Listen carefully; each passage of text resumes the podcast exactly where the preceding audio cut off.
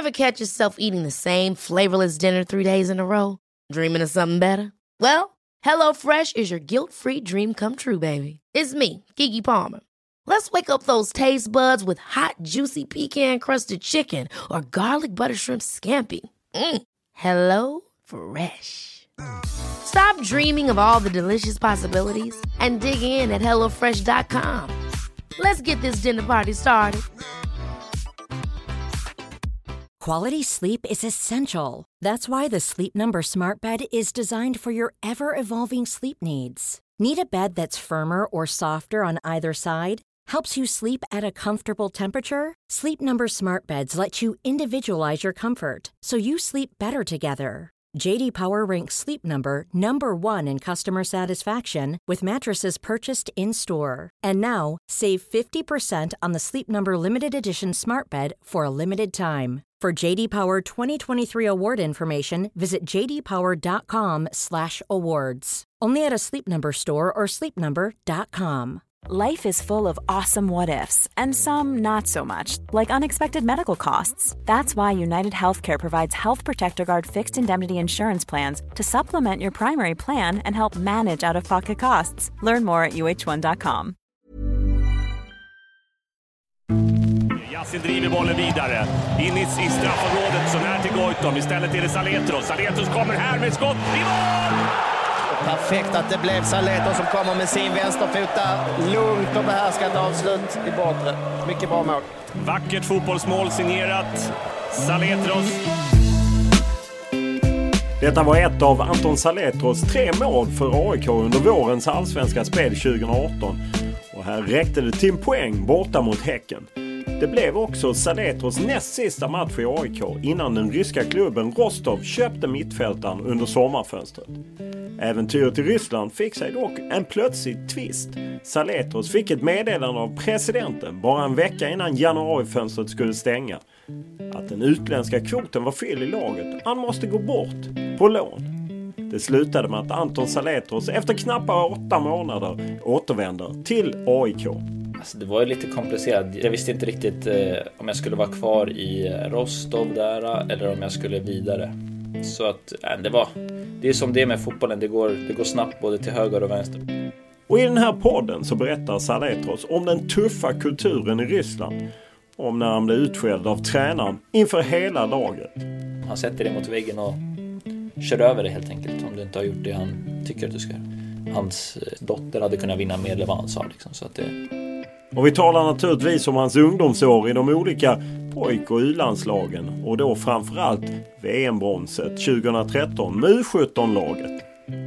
Är det de här i min ålder som är så här bra jag ändå kan mäta mig med dem, då har jag en chans att bli en av de största kanske i världen, tänkte man då. Utöver detta pratar vi om livet och kulturen i Ryssland. Om de tidiga åren av hans karriär och dedikationen som tog honom till elitfotbollen. Och om utlåningen till Ungern som blev en nyttig smäll på käften. Och om säsongen som kommer med AIK. Men som vanligt inleder vi podden med en faktaruta.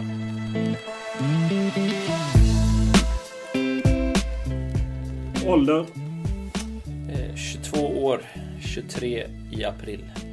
Bor? Liljeholmskajen. Familj? Mamma, pappa, flickvän. Utbildning? Eh, gymnasiet. Lön? Eh, så jag klarar mig. Bil? Eh, Volkswagen. Hobby? Eh, oh, hobby är svår. Förutom fotboll så...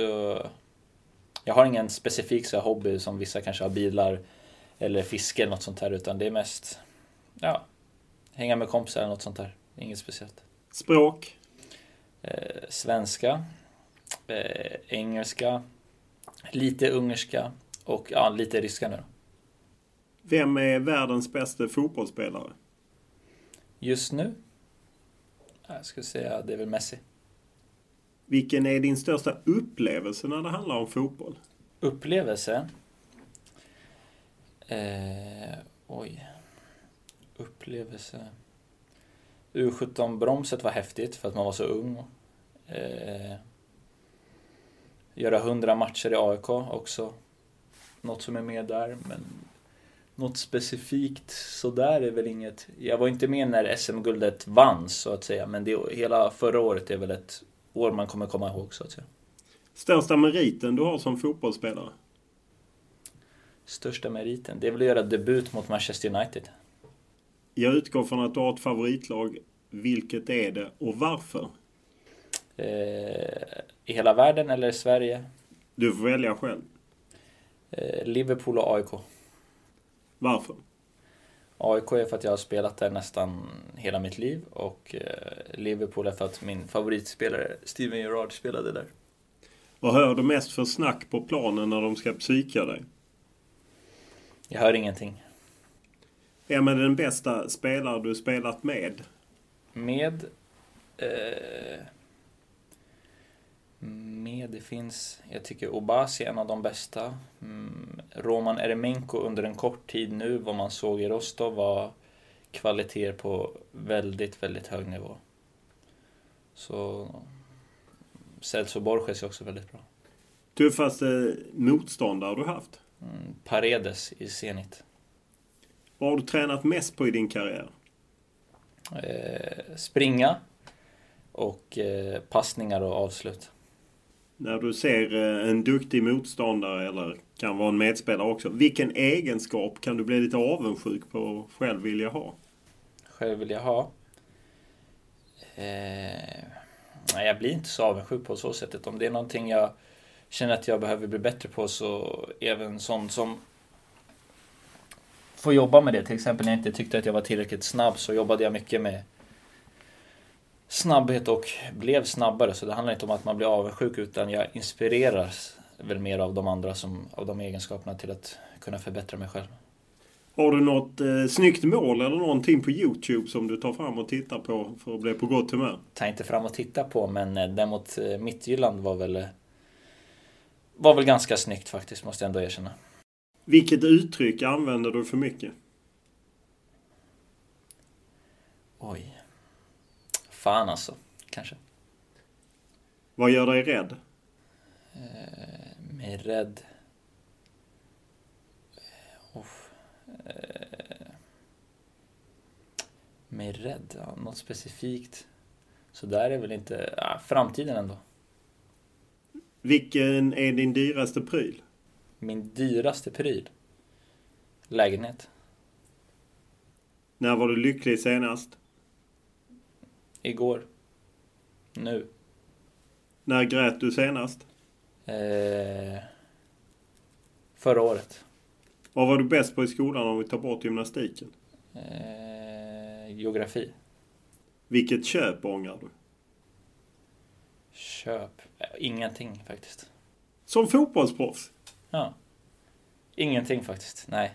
Jag köper inte... Jag köper inte onödiga saker skulle jag säga. Men om jag köper något onödigt så har jag tänkt på det länge och då blir det inte onödigt så att säga. Det, alla köp har varit, har varit bra så att säga.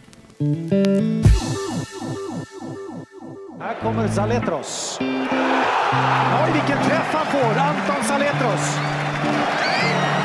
Han har väl aldrig gjort mål i AIK, tror jag. 37 matcher, aldrig mål i AIK-tröjan för mittfältaren Anton Saletros.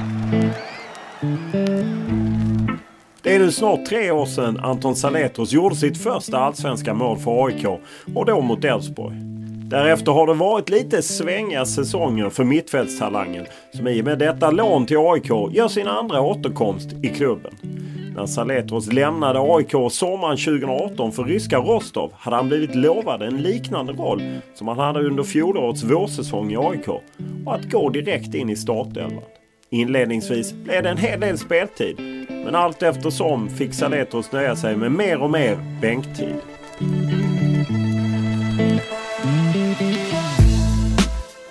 Ja, här sitter vi i Stockholm. Eh, Vi trodde vi skulle träffas i Marbella Ja. där du skulle tillhöra en rysk klubb. Yes. Hur jobbigt var det att inte veta var du skulle vara och inte vara? Alltså, det var ju lite komplicerat.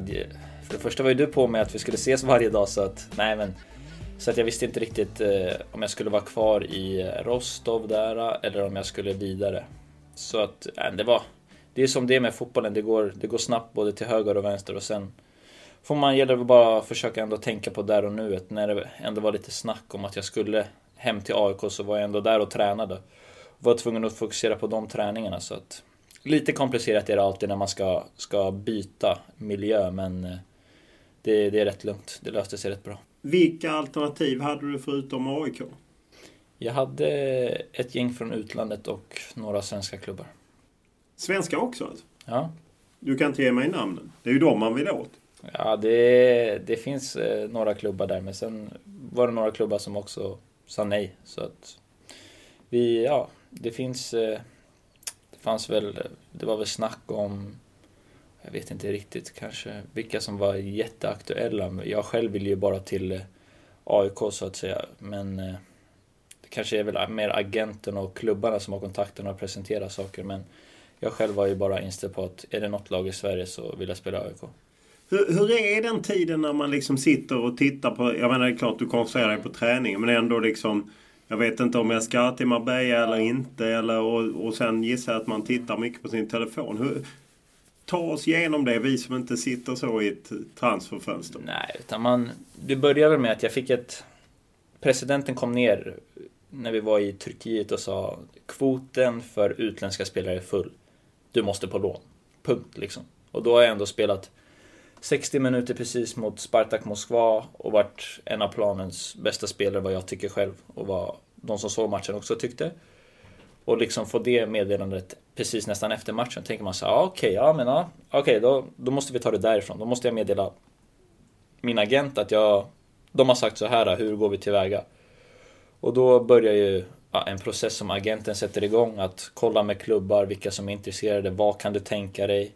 Så man börjar väl sätta sig, okej okay, det, här, de här, det här är rimligt, det här kan vi tänka sig. Och vilka fönster är öppen? Så att det var ju, i början var det, kollade vi främst på de utländska alternativen. Men eftersom det nästan bara var en vecka kvar av de attraktiva, som man kan säga, eh, utlandsfönster eh, stängde, de stängde 31, det är 31 de stänger. Ja, 31 eller första. Ja, liksom. något sånt där. Så att eh, de stängde efter en vecka så det hann ju aldrig bli något konkret från dem. Så då fick, man, då fick man kolla mot de fönster som var öppen och då kände jag väl att ja, då vill jag till AIK. Så att. Det är ju ändå konstigt kan man ju tycka att eh, de kommer på det där och då. Liksom en veckas ja. varsel på fönstret. Det är ju inte särskilt... Det känns inte så välplanerat. Nej, det är väl... Eh, nej, men det kände jag också att det inte var väldigt välplanerat. De hade ju kunnat, liksom, kunnat säga att det är december så kunde man kanske haft fler alternativ så att säga. Men för mig just nu är AIK det bästa alternativet. Men man kanske kunde haft fler alternativ att väga för och nackdelar med. Så är det. Men eh, jag är jätteglad att det, det blev som det blev. Var det värvningen av eh, Roman Eremenko som gjorde ja, att... Roman Eremenko och eh, Evelin Popov. Och då blev eh, kvoten full, så att säga. Ja, hur är den kvoten i, i, i Ryssland? Hur fungerar den? Den är att det måste vara minst fem ryska spelare på planen varje match. Och eh, ja, du kan, så du kan bara byta med utlänningar så att säga. Om du inte byter ut två ryssar och tar in en ryss. Ja. Och är det också begränsat i matchtruppen? Hur många som... Jag vet inte riktigt hur det är. Jag tror att det är mer i truppen de ska presentera för året att de här spelarna kan vi ta del av. Vad jag hörde som, nu har jag inte alla, jag har inte alla, all fakta så att säga, men eh, vad jag fick för att höra till mig, eller vad presidenten sa till mig, det var att kvoten är full det är eh, bäst om du går på lån för alla. Vilken koll hade du på det när du gick dit? Ja, jag ska vara ärlig faktiskt, ingen koll alls. Nej. Nej. Nej, det är ju en, det är en speciell värld. Ja. Och, och, när man nu var... Jag, jag var ju såg i Rostov, mm. mm. ditt gamla lag. Mm. Hade du utlånat ja. från laget. När de mötte Östersund. Det kändes som de hade väldigt många spelare, precis som ryska Krasnodar var ju också ja.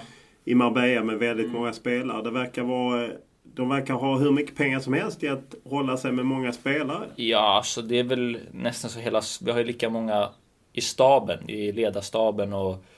Ja, vad de säger, staff kallar de det väl det som sköter saker runt omkring som inte är tränare. Det är väl nästan lika många som, som spelare. Men vi har väl, ibland spelar vi 11 mot 11 på träningarna där i Rostov och då får folk inte ens vara med. Så att det, det är stora trupper. Hur, eh, hur kände du liksom? Du spelade rätt mycket i början av säsongen. Sen spelade du inte så mycket i andra halvan av... Nu ska ju sägas att den ryska säsongen är uppdelad. De spelar ju i, i höst, vår. Mm. Men de har ett långt uppehåll. Men första delen så spelade du rätt mycket i början och inte så mycket i slutet. Nej, jag spelade väl sex matcher i... Sex matcher i ligan från start allihopa och sen tre matcher i kuppen Så det är väl ja, 9 av 18 matcher på ett halvår liksom. Det är ändå en okej okay start för att vara utomlands i en ganska, jag vet inte vad den blev rankad som nu, ryska ligan, men sexa, femma, sexa? Ja, den är sexa ja. i Europa. Ja. Så det är väl ändå ett steg uppåt jämfört med allsvenskan. Så på så sätt är det ett, ja, ett helt okej okay, godkänt. Ett mål, en assist på de matcherna också. Så på så sätt var allting okej, okay, men eh, ja, när det blir för många i truppen så så är det för många i truppen, då, då fanns det ingen plats. När du gick dit eh, i, i somras, vad, vad, vad hade de för mål med dig då? Vad presenterade de för vision? Nej, de presenterade att jag skulle ha samma roll som i AIK och spela på samma sätt helt enkelt. Så att det inte skulle vara någon lång startsträcka. Utan jag skulle spela som, de spelar ju 3-5-2 som AIK också gör. Så att eh, jag skulle spela som en av de offensiva mittfältarna i, eh, i Rostov då. Det var det som var presenterat och eh, att jag skulle gå in direkt från start, vilket jag i princip gjorde. Spelade från start från, inte premiären, men andra matchen. Sen spelade jag fem, sex matcher där till, vad kan det vara, oktober och sen ja, spelade jag inte så mycket i, jag spelade inte någon match i ligan, men bara tre i kuppen där. Så det var väl, ja, jag säger ju själv att mina prestationer inte var lika bra som jag ville att de skulle vara. Men det är normalt när man kommer till ett nytt land och en ny liga att anpassa sig lite. Men sen såklart att ja, de kanske inte har tid att, tid att vänta. De behöver att man ska prestera direkt och det kanske inte jag gjorde på det, den nivån som de ville att jag skulle göra, vilket jag själv känner att, att jag inte gjorde. Jag, jag presterade okej, okay, men inte, inte bra och inte dåligt och det är väl det som som kanske var problemet där och då att jag inte spelade, att jag fick fortsätta spela så att säga. Utan jag klarade av det men jag gjorde, inget, jag gjorde inte skillnad. Om man säger då när presidenten kommer och meddelar det. Har man någon längre diskussion eller är det bara? Det är bara, det är så, det är, de, de vill låna ut det och då, det är de som är, som är min arbetsgivare och då får man men det är ju det som förklarar att det är en bra utlåning för AIK för de betalar ingenting. Du, Rostov, du får behålla din lön och allting. Så att på det sättet är det okej. Okay. Ja. Under den här tid du var kvar där, vad sa förre storspelaren Valeri Karpin som ju är mm. tränare där, vad sa han? Nej, han, eh, han är jätte, han, jag hade bra snack med han och han är jättenöjd med vad jag visat på träningar och, och de matcherna jag spelat. Utan han vill att, ja, såklart att han sa att det är, inte, alltså det är inte han som bestämmer vilka som går ut och så. Han har hand om träningarna, det är hans roll. Och han säger att han är jättenöjd och sen gav han mig små tips som jag skulle tänka på att fortsätta göra här i Sverige och att de ville se mig i sommar igen. Och eh, ja. För du har ju rätt många år kvar på kontraktet mm. med Rostov. Ja, det, är... det är väl tre år kvar ja, tre när år du kommer tillbaka i sommar? Exakt. För det vore ju konstigt om de gav upp ja. det redan nu, eller? Det vore konstigt, men man vet inte hur, hur de tänker. Och, om man ser till, till livet där i övrigt. Mm. Det är ju en rätt speciell klubb. Eh, med tanke på att det är så många skandinaver. Jag menar, det är... Ja, det är, det är väldigt eh, speciellt. Det är ju både islänningar, nu kom någon norrman och sen har vi ju Dennis Hadzigadunic som är från Malmö. Så det var ändå ett gäng skandinaver så att säga. Ja, och de allsvenska kännare kommer ju veta vem Ragnar Sigurdsson är långt förflutet i Blåvitt. Eh, Vidar Kjartansson eh, var i skyttekung i Malmö under ja. åtta månader. och Gjorde mm. mål mot Östersund. Ja. Så det finns ju kopplingar liksom. Ja, det finns det verkligen. Va, va, vad beror det på att man... Ja, de kanske har någon scout, speciell eh, allsvensk scout som kollar på matcherna och tycker att de kanske har lyckats med andra värvningar från allsvenskan som... Men det var inget de pratade med er om? Nej, nej. Utan det var inget speciellt. Jag visste knappt att det var de islänningarna som spelade där innan och sen kom ju vidare. Hur, hur var sammanhållningen när man var där? Hängde du med skandinaverna eller hängde ja, man alla? Nej, man hängde mer med skandinaverna som det blir ganska naturligt liksom. Många av ryssarna kunde bara ryska. Ett fåtal ryssarna kunde engelska så det blir väl att man Ragnar kan ju svenska. Vidar, ja, och en annan som har varit i, de har varit i Norge också. Så att det blir väl att vi pratade svenska eller norska och då hade vi vårt, lilla gemenskap. Men sen var ju de fyra islänningar så de fyra hängde lite mer och jag och Dennis hängde lite mer för oss själva så att säga. Men det var ändå ett skandinaviskt bord där. Ta oss igenom en vanlig vecka. Hur såg en vecka ut i Rostov? Du kanske läste Dennis, eh, eller det var ju du som intervjuade Dennis när han sa att det var väldigt tufft. Och det, det stämmer, det var mycket träningar på hela veckan. Där det kanske var lite halvt lugnt två dagar innan match. Annars var det full fart med både dubbelpass och allt möjligt. Var man instängd liksom så? För jag, man har ju tagit del av Pontus Wernbloom. De bodde ofta på någon militärbas eller något liknande. Var ni... Fick ni bo på träningsanläggning och liknande? Ja, vi har ju, man hade ju egna rum på träningsanläggningen. Så man kom ju till träningsanläggningen, kunde sova, duscha. Jag vet ju vissa spelare bor ju på träningsanläggningen. Så att, eh, ja, man kommer dit till träningsanläggningen, det är stora grindar. Så går man in och tränar liksom. Och de, det är, runt planen så är det galler och sånt så ingen kan ju kolla på träning. Så man är som, som du säger att man är lite instängd där. Hade du en lägenhet vid sidan av det? Ja, jag hade en lägenhet eh, i stan där. Hur, hur, var... Man har ju förstått att det är speciellt när man köper en bil till ja. exempel. Då måste man komma med allt i kontanter. Köpte du någon bil där? Nej, jag köpte ingen bil utan jag åkte taxi till träningarna. Jag tror det kostade 12 kronor att åka till träningen. Så det var... Jag körde på det istället. Det var enklare. Hur, hur, var, hur mycket var man ledig och vad gjorde ni när ni var lediga? Ja du, jag minns inte senast vi var lediga med Rostov faktiskt om jag ska vara ärlig. När vi var lediga så fick vi vi fick aldrig så en dag ledig i veckan, det fick vi inte, utan vi fick kanske två, tre dagar på en helg istället. Och då stack man väl, flög man hem liksom och var med familjen. Så under veckorna när det var träningar så var det aldrig ledigt och sen kanske var något landslagsuppehåll. Då fick man två, tre dagar ledigt och då stack väl de flesta till Moskva eller något sånt där. Men annars en dag ledig så gjorde man väl ingenting. Då gick man väl. Då gick väl jag och Dennis ut och käkade och vad var intrycket av Rostov som ju är en miljonstad rätt nära Ukraina? Nej, alltså det... Det, det var inget man tänkte på utan det var liksom en rysk stad med... Ja, ja, du har ju varit i Ryssland själv så att för de som inte vet hur det är i Ryssland är väl att det är väl lite som man tänker sig att det ska vara lite öststatsstil på allting och och eh, mycket trafik.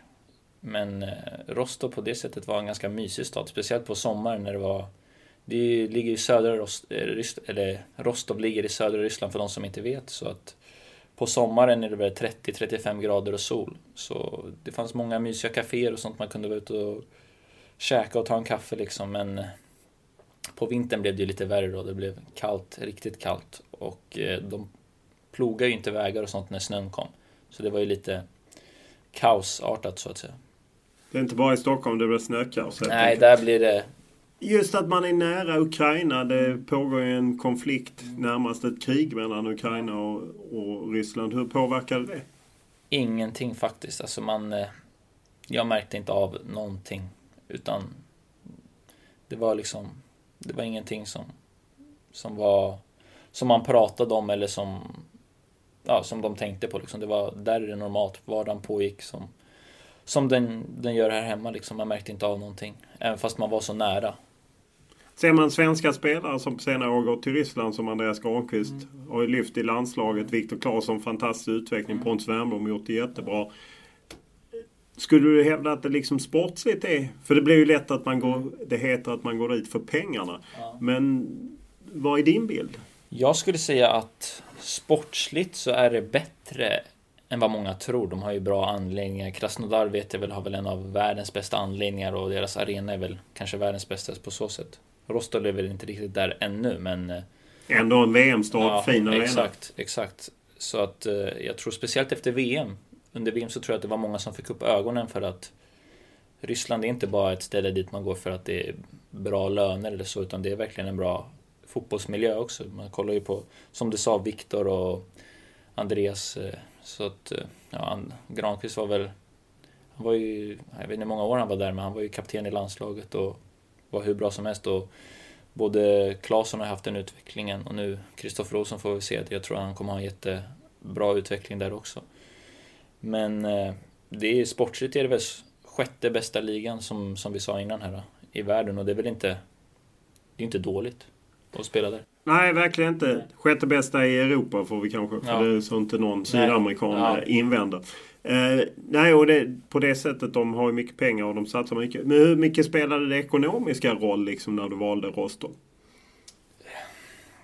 Inte, inte speciellt mycket utan jag kollade mer på de som presenterade den bästa helheten och då ingår ju såklart lön och eh, och speltid och så. Det här var det laget som jag kände mest liksom. Det har spanskt tränarteam, en tränare som ändå varit i Spanien så att på så sätt kändes det som att det skulle vara ett bra steg att jag skulle gå in och spela direkt, vilket jag gjorde. Men nu, ja, så att på så sätt var det vad jag tyckte Rostov presenterade den bästa helhetsbilden för mig.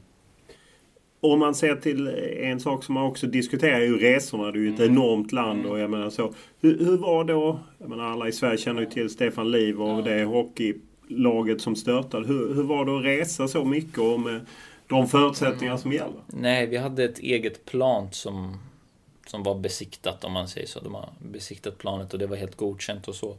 Det var ingenting man tänkte på på den biten. Men det är såklart långa resor. Jag tror vid någon match när vi åkte till eh, Eh, Jekaterinburg. tror det tog tre timmar och då åker man två timmar fram. Två eller tre timmar tidszon fram och då är liksom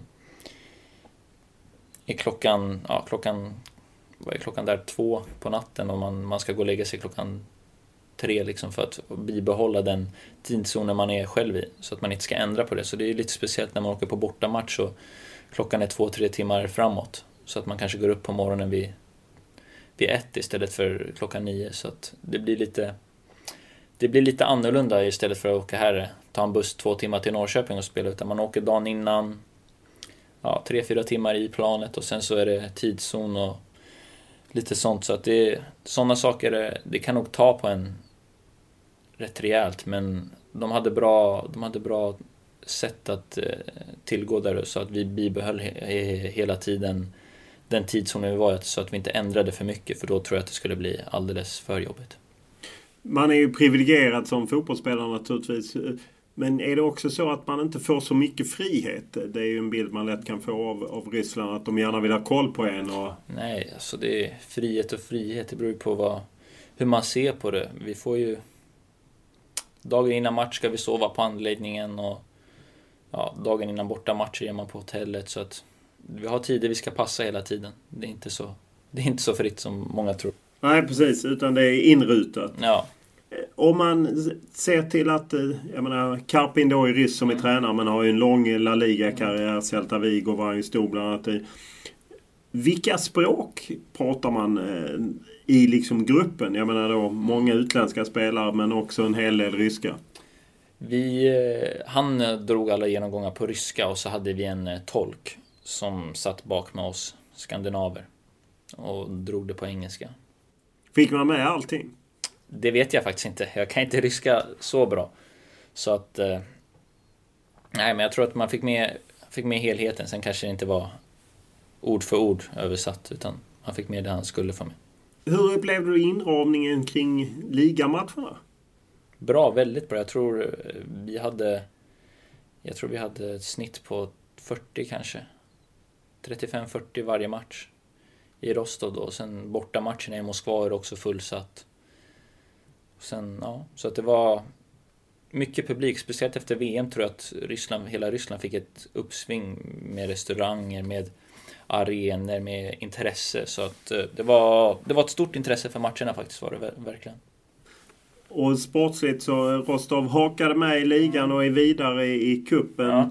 Men ni är inte riktigt där uppe med Krasnodar och Zenit Nej. kanske som är topplagen. Nej, vi var ju med där i början ett tag när jag spelade. Ja, sen släppte Sen- det. sen slä- nej, skämt åsido. Utan eh, vi, vi började ganska bra då.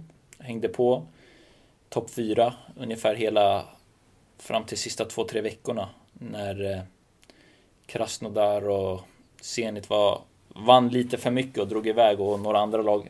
Jag tror inte vi vann på fyra, fem matcher utan vi kryssade rätt många där i rad och då, då är det en jämn liga och de under kommer ikapp väldigt snabbt. Får man känna det då av president och liknande? Är de förbannade liksom? Nu är inte Rostov en sån här klubb som är som AIK som är liksom förväntningarna för AIK är ju största möjliga varje säsong och liksom man drömmer om guld och kuppen och Europaspel och allt möjligt. Så på så sätt är det inte samma sak utan det är mer från tränaren som att han inte är nöjd med prestationer och så. Då kan det bli, kan bli rejäla samtal i, eh, i teorirummet. Ja, är det utskällningar helt enkelt? Ja, ja. Grova. Grova utskällningar. Vad säger de då? Han skriker på ryska så... Ja, jag, jag, jag, säger, jag vet ju bara det översättaren säger att det är alldeles för dåligt, vi vinner inga dueller, han tar upp statistik och så tar han upp, kan han ta, han, kan, han skulle kunna ta upp... Vi säger nu att du har spelat match här Olof och så har du sprungit 40 sprint. Men så har din, vi säger att du spelar vänsterback, men högerbacken i vårt lag har sprungit 55. Så sätter han upp det så säger han varför har du inte sprungit lika mycket som han på andra kanten?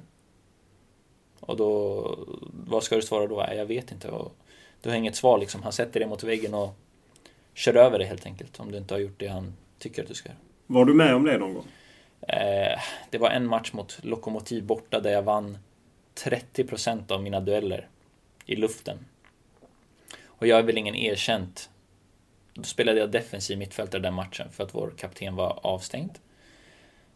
Och då spelade jag, spelade, jag spelade bra med bollen, vilket är min grej, men han tyckte...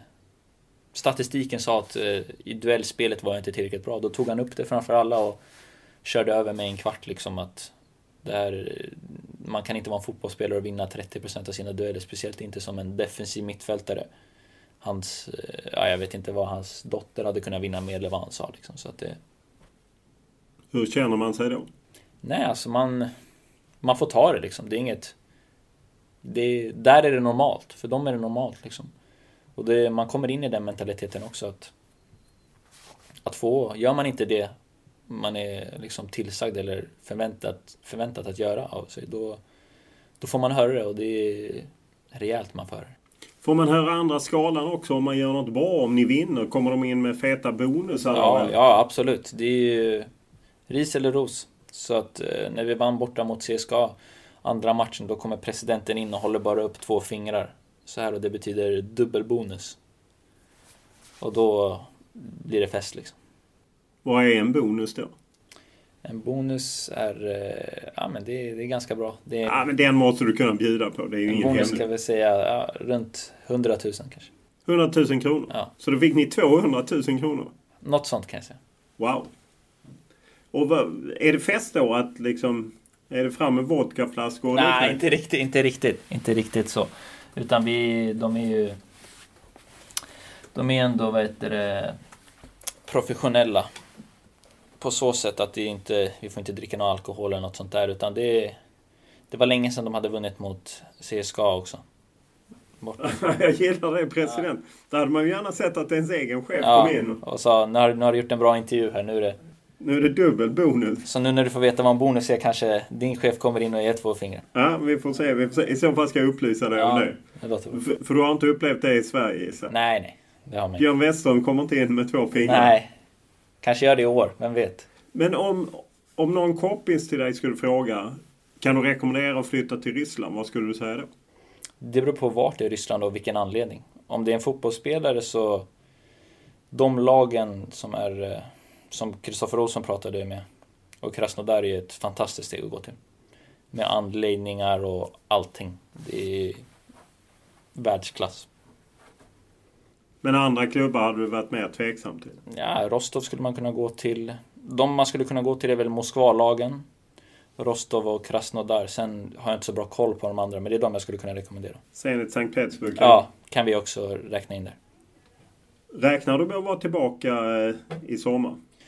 Oj, det vet man inte. Alltså, man vet ju aldrig hur... Fotbollsvärlden går ju snabbt som, som alla vet. Utan nu...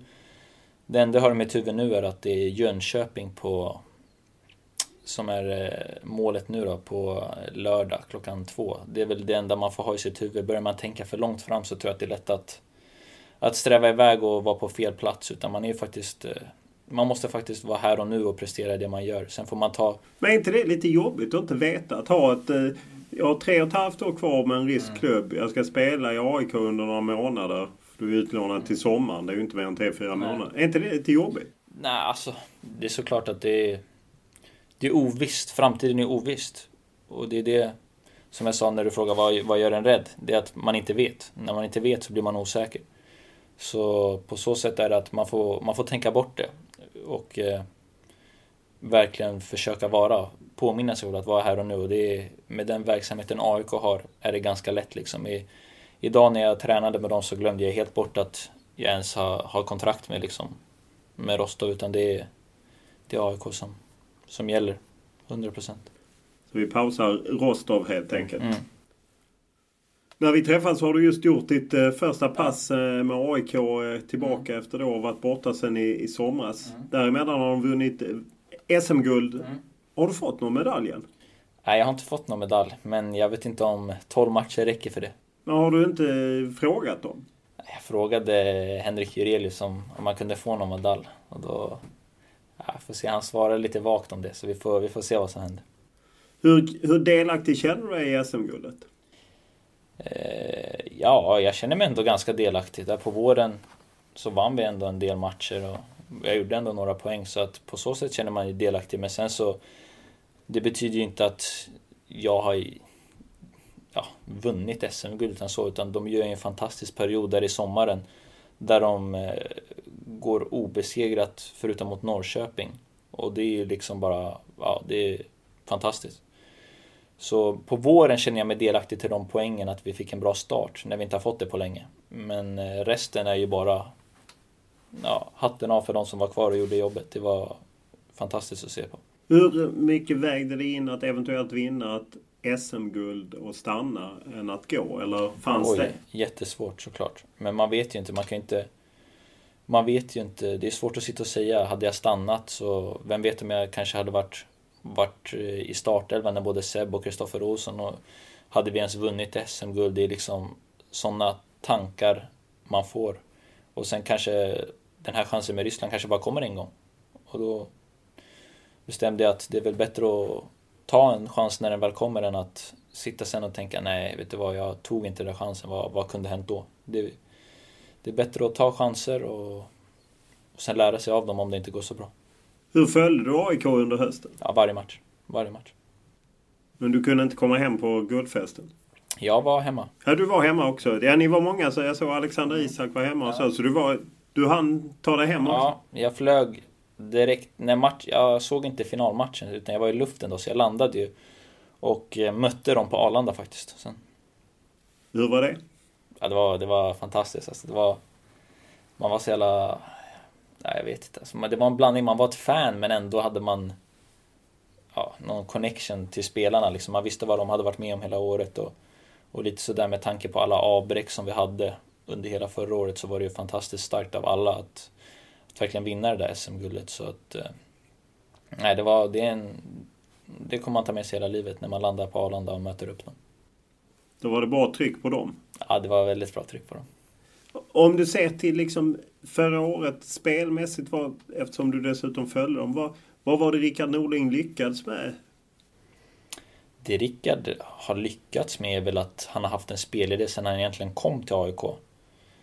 Med sitt 3-5-2 som är väldigt inpräglat i spelargruppen. Alla vet vad de ska göra och, och det är väl det som är styrkan att, att han är så noggrann med det han har gjort i sitt arbete. Att, vi, att spelarna verkligen vet vad de ska göra. Och det, jag tror att när man inte tvekar och blir tveksam så mycket så tror jag att man vinner mycket bara på det.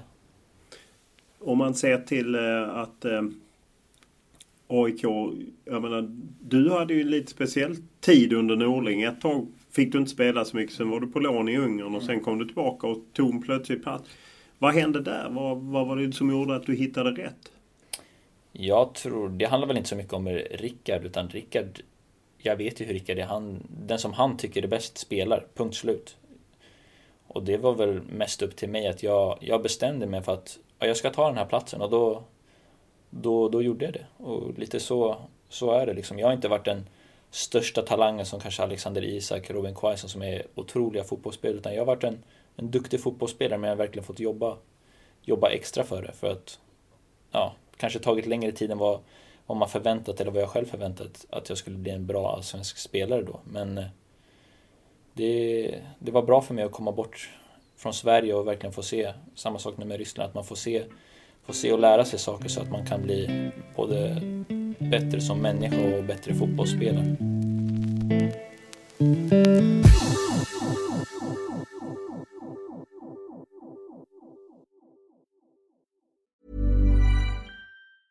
Hey, folks, I'm Mark Marin from the WTF Podcast, and this episode is brought to you by Kleenex Ultra Soft Tissues, your ally to help tackle your allergy symptoms this season. I love the change of seasons, but nobody loves pollen and all those other things floating in the air that make you sneeze during this nice weather. Kleenex Ultra Soft Tissues are hypoallergenic and allergist approved, so fight back against watery eyes and runny noses without worrying about irritating your skin. For this allergy season, grab Kleenex and face allergies head on.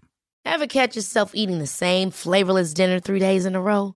Dreaming of something better? Well, HelloFresh is your guilt free dream come true, baby. It's me, Gigi Palmer.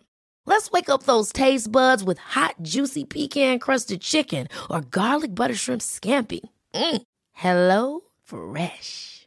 Stop dreaming of all the delicious possibilities and dig in at HelloFresh.com. Let's get this dinner party started. One size fits all seemed like a good idea for clothes Nice dress. Uh, it's a it's a t-shirt. until you tried it on. Same goes for your healthcare. That's why United Healthcare offers a variety of flexible, budget friendly coverage for medical, vision, dental, and more. So, whether you're between jobs, coming off a parent's plan, or even missed open enrollment, you can find the plan that fits you best. Find out more about United Healthcare coverage at uh1.com. That's uh1.com.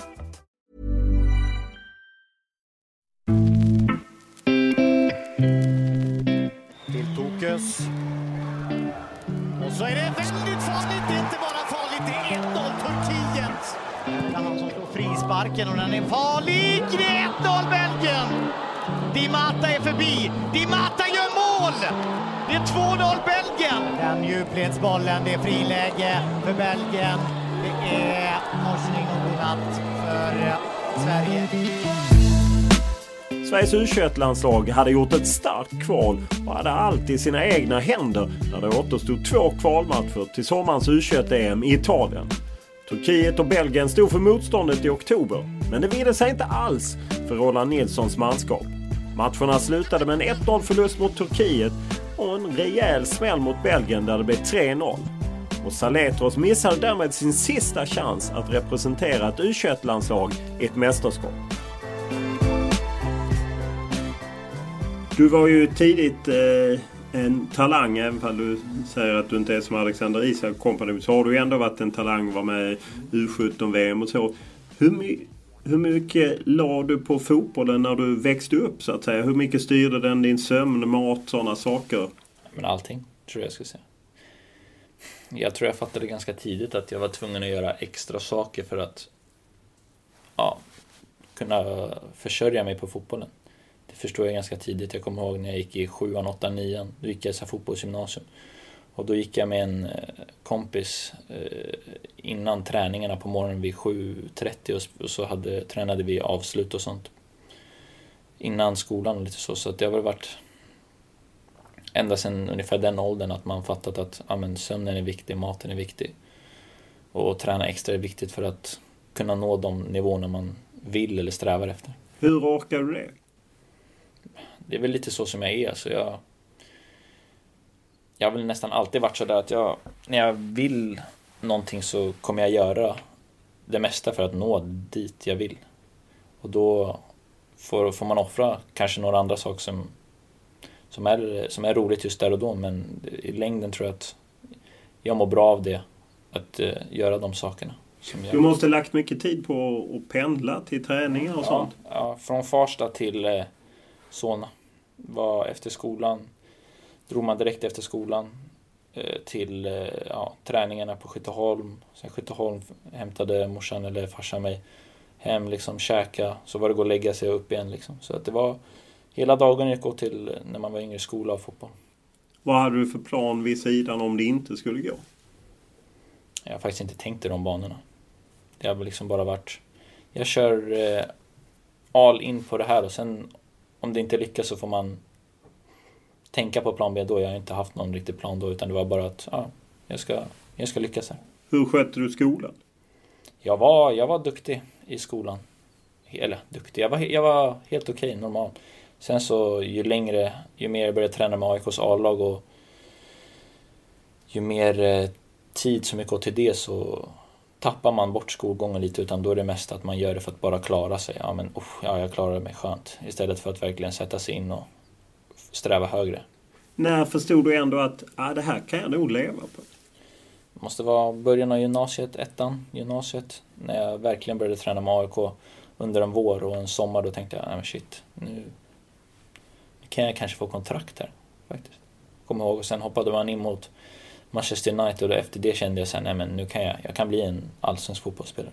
Ja, hur var det? Det var en, en träningsmatch mot ja. Eh, United. Mm. Hur var det att kliva in i den? Ja, alltså jag hade ingen aning om att jag skulle hoppa in. Jag var bara med på bänken.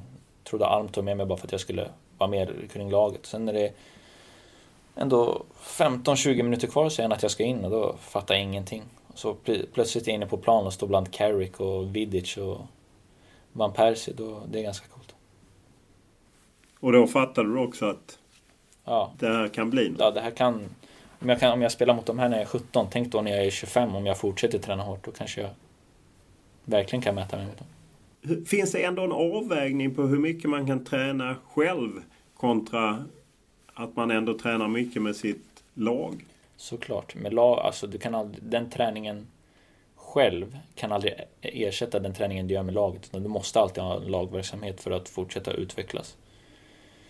Men jag tror att för att ta steg i det lagmässiga måste du göra saker utanför som du gör på egen hand.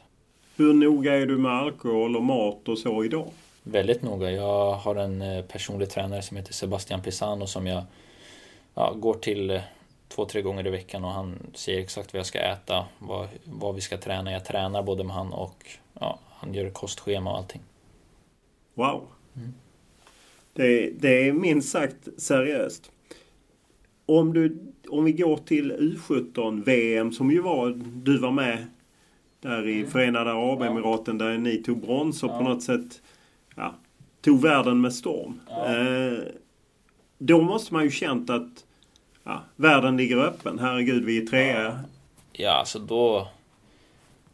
Då mötte vi vi mötte Nigeria, vi mötte Argentina och då tänkte jag så här, fan, kan, om vi vinner mot de här då kan vi inom vilka som helst. Och är det de här i min ålder som är så här bra, jag ändå kan mäta mig med dem, då har jag en chans att bli en av de största kanske i världen, tänkte man då. Och det är liksom, ja, Valmir Berisha vann skytteligan. Vi hade två, tre spelare med i VM 11 liksom och Sverige hade knappt ens gått till VM innan så det var ju det var jättestort. Men när man nu tittar tillbaka så steget upp därifrån till elitfotboll är ju svårare. Jag menar Valmar Berisha som du nämner har ju tillhört Roma och Panathinaikos och nu är han väl utlånad till Island om jag inte har fel för mig. Eller om det är Färöarna, jag blir lite osäker. Men han tillhör någon klubb mm. där uppe. Att det, det har varit svårt för rätt många av er. Det är svårt. Alltså bara för att man är bra när man är 13, 14, 15, 16. Det betyder inte att du tar steget upp till A-lagsfotboll, elitfotboll. Utan det, det är väl det steget som är det svåraste. Att det är, så, det är så många som är duktiga vid den åldern.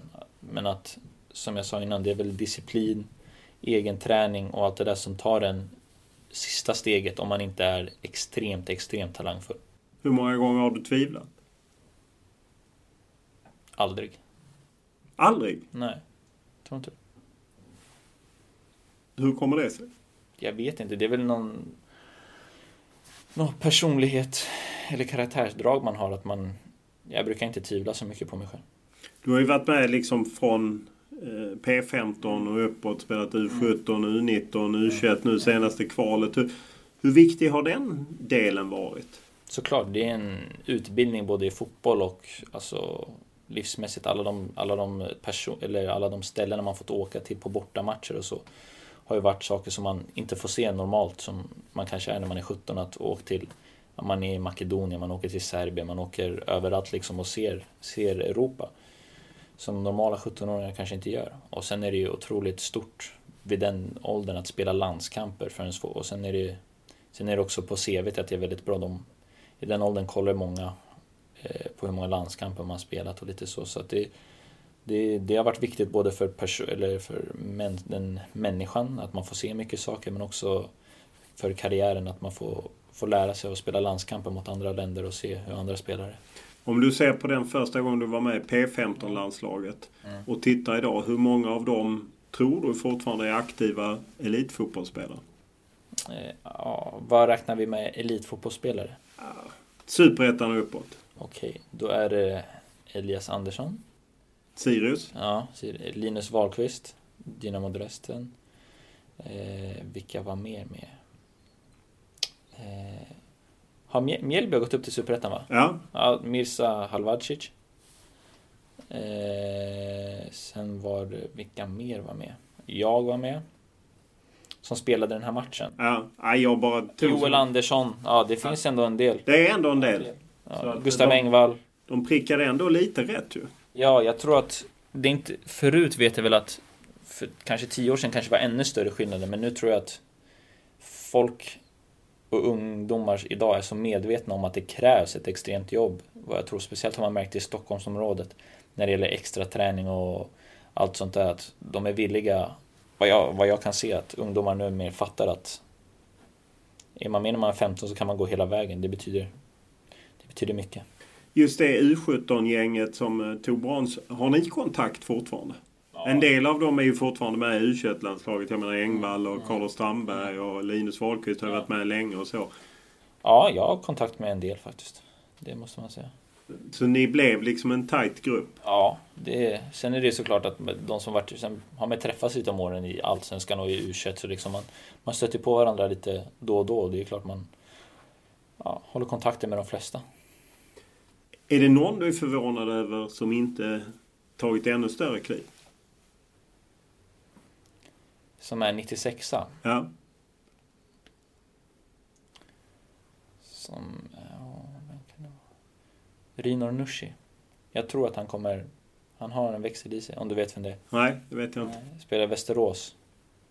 Han var riktigt bra när vi var yngre och han, eh, han kommer ta kliv. Och de är uppe i Superettan. Så att eh, det, det kan bli något. U21-landslaget så var ju du med nu under hösten och eh, det blev ju ett tråkigt slut. Det Ja. blev ju inte den kröning med EM-slutspel i Italien. Vad gick snett? Ja, om man visste det hade man väl... Nej, det är så jävla svårt. Jag kommer ihåg att vi blev så jävla besvikna att vi inte gick vidare för de två år i rad hade de gått vidare. Så att säga. Så att, nej, det, var, det var jäkligt tråkigt. Det var otroligt jobbigt när vi inte ens kunde nå playoff. Nej, ni klappade ihop, förlorade mot eh, Turkiet och sen Belgien. Ja. ja, det är väl de misstagen vi gjorde. Annars gick vi väl ganska rent genom kvalet. Tittar du mot A-landslaget? Just nu? Eh, det är ju... Just nu har jag inte ens... Alltså Kristoffer Olsson spelade ju AIK och var med i A-landslaget så det är inte, det är inte orimligt. Men jag har inte varit med på någon januari-turné eller något så, så att på så sätt känner jag att jag måste ta några steg i min utveckling för att verkligen se det som att jag ska vara med där. Men det är något... Såklart, såklart. Det är något man strävar efter, verkligen. Det skulle vara det största att vara med i A-landslaget. Eftersom du inte har tvivlat på något annat och inte haft någon plan B så borde du bara vara raka spåret. Så är det. Utan jag, är det, jag ser inte för långt fram eller för långt bak eller åt sidan. Jag försöker, försöker vara här och nu för det är då jag vet att jag kan vara, vara som bäst. Ja, du går ju... Du har ju varit länge i, i AIK så att säga. Ända sedan du gick dit som tioåring eller något sånt. Var det rätt? Tio år? Ja, 12 kanske. 12, 12-åring. Eh, och sen så gick du ju till Ungern då ett halvår. Och du har ungerskt påbrå. Är det... Ja, pappa. Pappa är från Ungern. Eh, vad gav det halvåret i Upjestocha om jag uttalar det rätt? Ujpest. Ujpest. Ja. Eh, det gav jättemycket. Det blir liksom, liksom... Då har man varit i AIK och i svenska klubbar hela sitt liv så man får någon lite reality check så att säga hur det är på andra ställen. Och det var... Kom som ett slag i ansiktet och sen när man väl visste vad som... Vad, vad är det som kommer som ett slag? Alltså, förstår- Träningsmässigt, eh, kommunikationsmässigt, att aggressivare ton, att det är, det är hela tiden att det är, det är mer jobb liksom. I Sverige är det, är det ganska lugnt om du missar missar vissa saker, men där du får inte missa vissa saker. Och det blir, även fast OIPS kanske var en lägre... Om AIK och OIP skulle mötas så skulle AIK vinna, skulle jag säga. 10 av 10. Men eh, grejen är att de har någon annan mentalitet utomlands som gör att om man får lära sig den så att då tar man det svenska på ett annat sätt och vänder man det på, till ett positivt sätt, det här utländska som man lär sig, så tror jag att Sverige blir en... Blir ett, det blir lättare att lyckas i Sverige. Det låter nästan som svenska spelare är lite bortskämda, att man har det för bra. Och så kommer man ut till Ungern och så fattar man lite att det är något annat. Ja, alltså för bra, det... Det ska man väl inte säga då de har, utomlands har de ju fantastiska, de har ju sju, åtta naprapater, massörer och sånt där och det har vi inte i Sverige.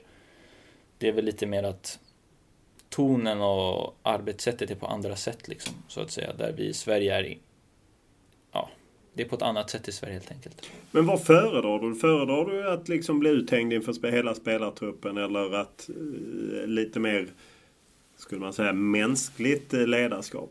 Ja, det är, det är svårt att säga utan man vill ju... Man det är där man vill ja. att du ska säga mänskligt ledarskap, ja. men du gillar hårtork. Nej, alltså man vet ju inte vad som är, vad som är bäst. Ibland kanske man behöver en eh, hårtork, men såklart man alltid vill ha en tränare som man kan ha en dialog med.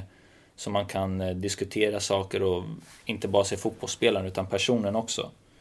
Och lite utomlands är det ju så, de ser inte personen, de ser bara en fotbollsspelare. Och det är väl lite det som är i Sverige, att man ser helheten och det är såklart positivt för välmåendet och så. Men för att bli en bättre fotbollsspelare där just och då kanske man behöver en hårtork ibland. Så jag tror att, jag tror att man behöver ett mixat ledarskap. Att du hamnade i Ungern hade någonting med din pappa att ja, göra? Ja, absolut. Var det han som krattade? Helt? Nej, det var vad som kändes bäst liksom. Det kändes som att det var kul grej att testa eftersom han är därifrån och han, vart han var uppväxt och så. Då fick man både se det och vilka gator han gick på när han var liten. Och lite så, så att det var en, det var en mix fotbollsmässigt och personlighet relaterat. Om man ser till eh, ligaspelet, du säger att AIK hade vunnit 10 av 10. Mm. Hur, hur var den ungerska ligan? Tidigare en stornation i fotboll för väldigt länge sedan ska sägas. Ja, det var ett tag sedan. Men eh, Molvidi slog väl ut Malmö i Champions League-kvalet. Eh, Ferencvaros, det finns, finns bra lag där. finns bra lag också väldigt jämn liga. Liksom. De flesta kan slå alla, men eh, jag skulle säga att Sveriges liga är bättre, men topplagen skulle kunna hävda sig ganska bra i Sverige, så kan jag säga.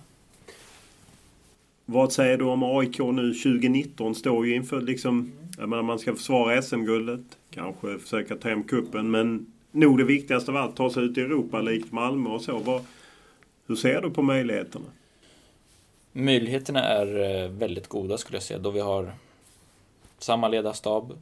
Många... Ja, ni har tappat assisterande tränare till u Ja, ja, Bartos har vi tappat. Men eh, allt runt omkring, om man inte bara kollar med Bartos, då, så är det mycket som är samma. Vi jobbar på, vad jag har sett, nu har jag varit där en dag, men samma arbetssätt. Och det har varit en framgångsfaktor att år för år, sen Rickard eh, tog över, har det gått uppåt. Och det är väl det alla strävar efter. Och sen har vi en bra spelartrupp också som jag tror kan göra om man ser till eh, just att, nå Europa. Eh, vad är det liksom, du har ju ändå haft, varit med lite grann när man inte har lyckats. Vad är det som har saknats? Tillfälligheter skulle jag säga. Motstånd. Eh, vad kan det mer vara? Motstånd och prestationer. Man måste verkligen pricka rätt liksom. Som Braga-matchen, där vi förlorar, är väl ja, tillfälligheter som händer. Och andra år har vi väl kanske inte riktigt varit där, både truppmässigt och eh, som ja, helhet. Alltså, vi har inte riktigt, vi möter Panathinaikos och vad, vad har vi borta? Kanske 1-1 eller 0-0 något sånt. Sen vinner de hemma med 3-1.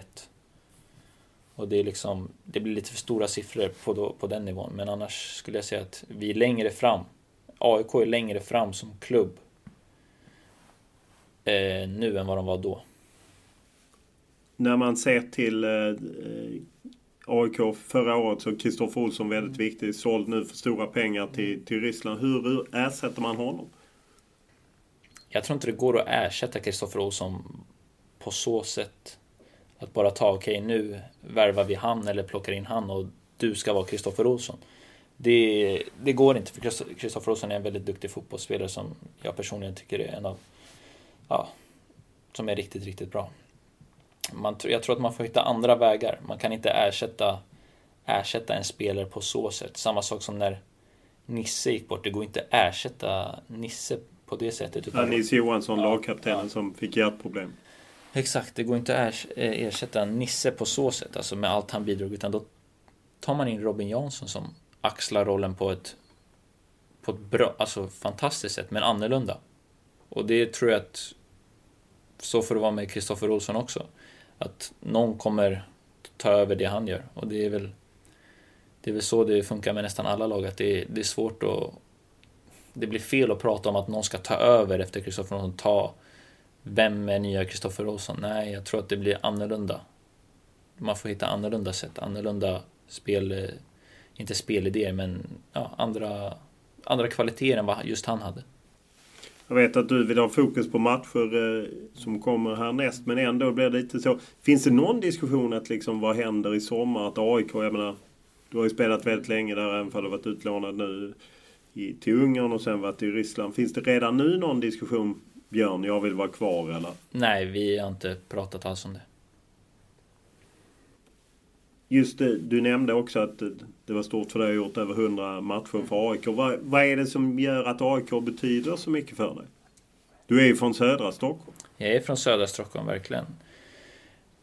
Grejen är väl att när, när någonting är så, så stor del av ditt liv så länge så tror jag att det, det, det får en sån stor betydelse vare sig du vill eller inte. Och AIK är väl den som har utvecklat mig både, både alltså fotbollsmässigt och mm, personlighet människomässigt. Så det är väl att man har växt upp i AIKs organisation och då när man växer upp liksom, jag gick ju från 12, gick igenom hela, hela puberteten, hela, ja, liksom till att ta körkort och flytta hemifrån när man är liksom inom AIKs organisation och det tror jag att sådana där saker är ändå stora saker i livet att, som man tar med sig och då är det svårt att inte förknippa sig själv med, med AIK.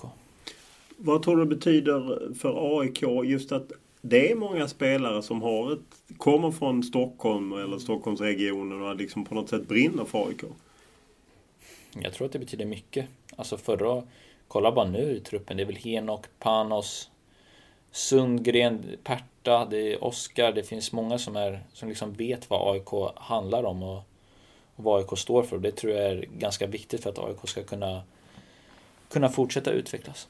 Känner du att det är en förklaring till att, att liksom populariteten, jag menar två gånger sålde man ut Friends, nu jagade man ett SM-guld, men det känns ändå som att kring Stockholmsklubbarna, ett par av dem i varje fall, att det är liksom populariteten har vuxit. Känner du att det är en viktig faktor att man tillhör Stockholm?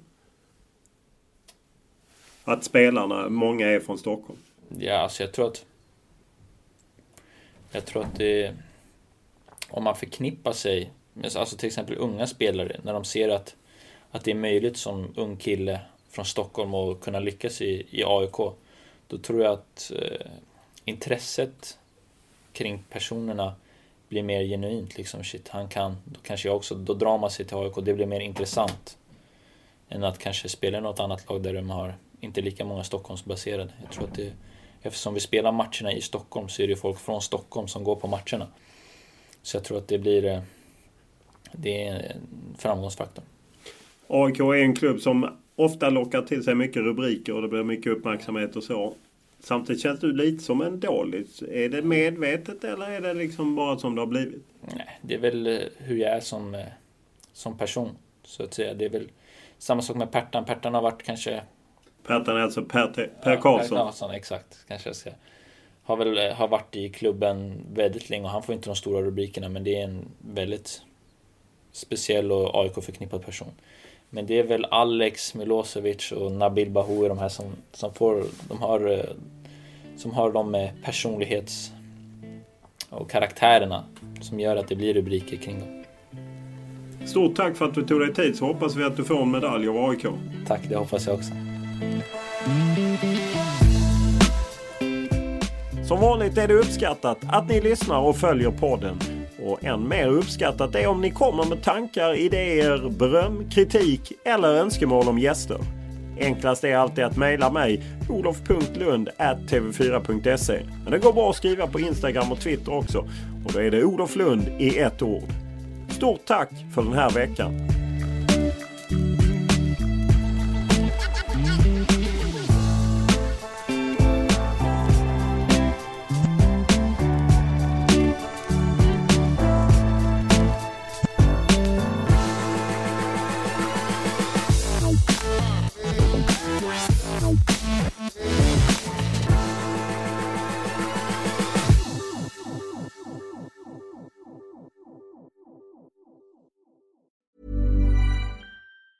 Planning for your next trip? Elevate your travel style with Quince. Quince has all the jet setting essentials you'll want for your next getaway, like European linen, premium luggage options, buttery soft Italian leather bags, and so much more. And it's all priced at 50 to 80% less than similar brands. Plus, Quince only works with factories that use safe and ethical manufacturing practices. Pack your bags with high-quality essentials you'll be wearing for vacations to come with Quince. Go to quince.com slash trip for free shipping and 365-day returns.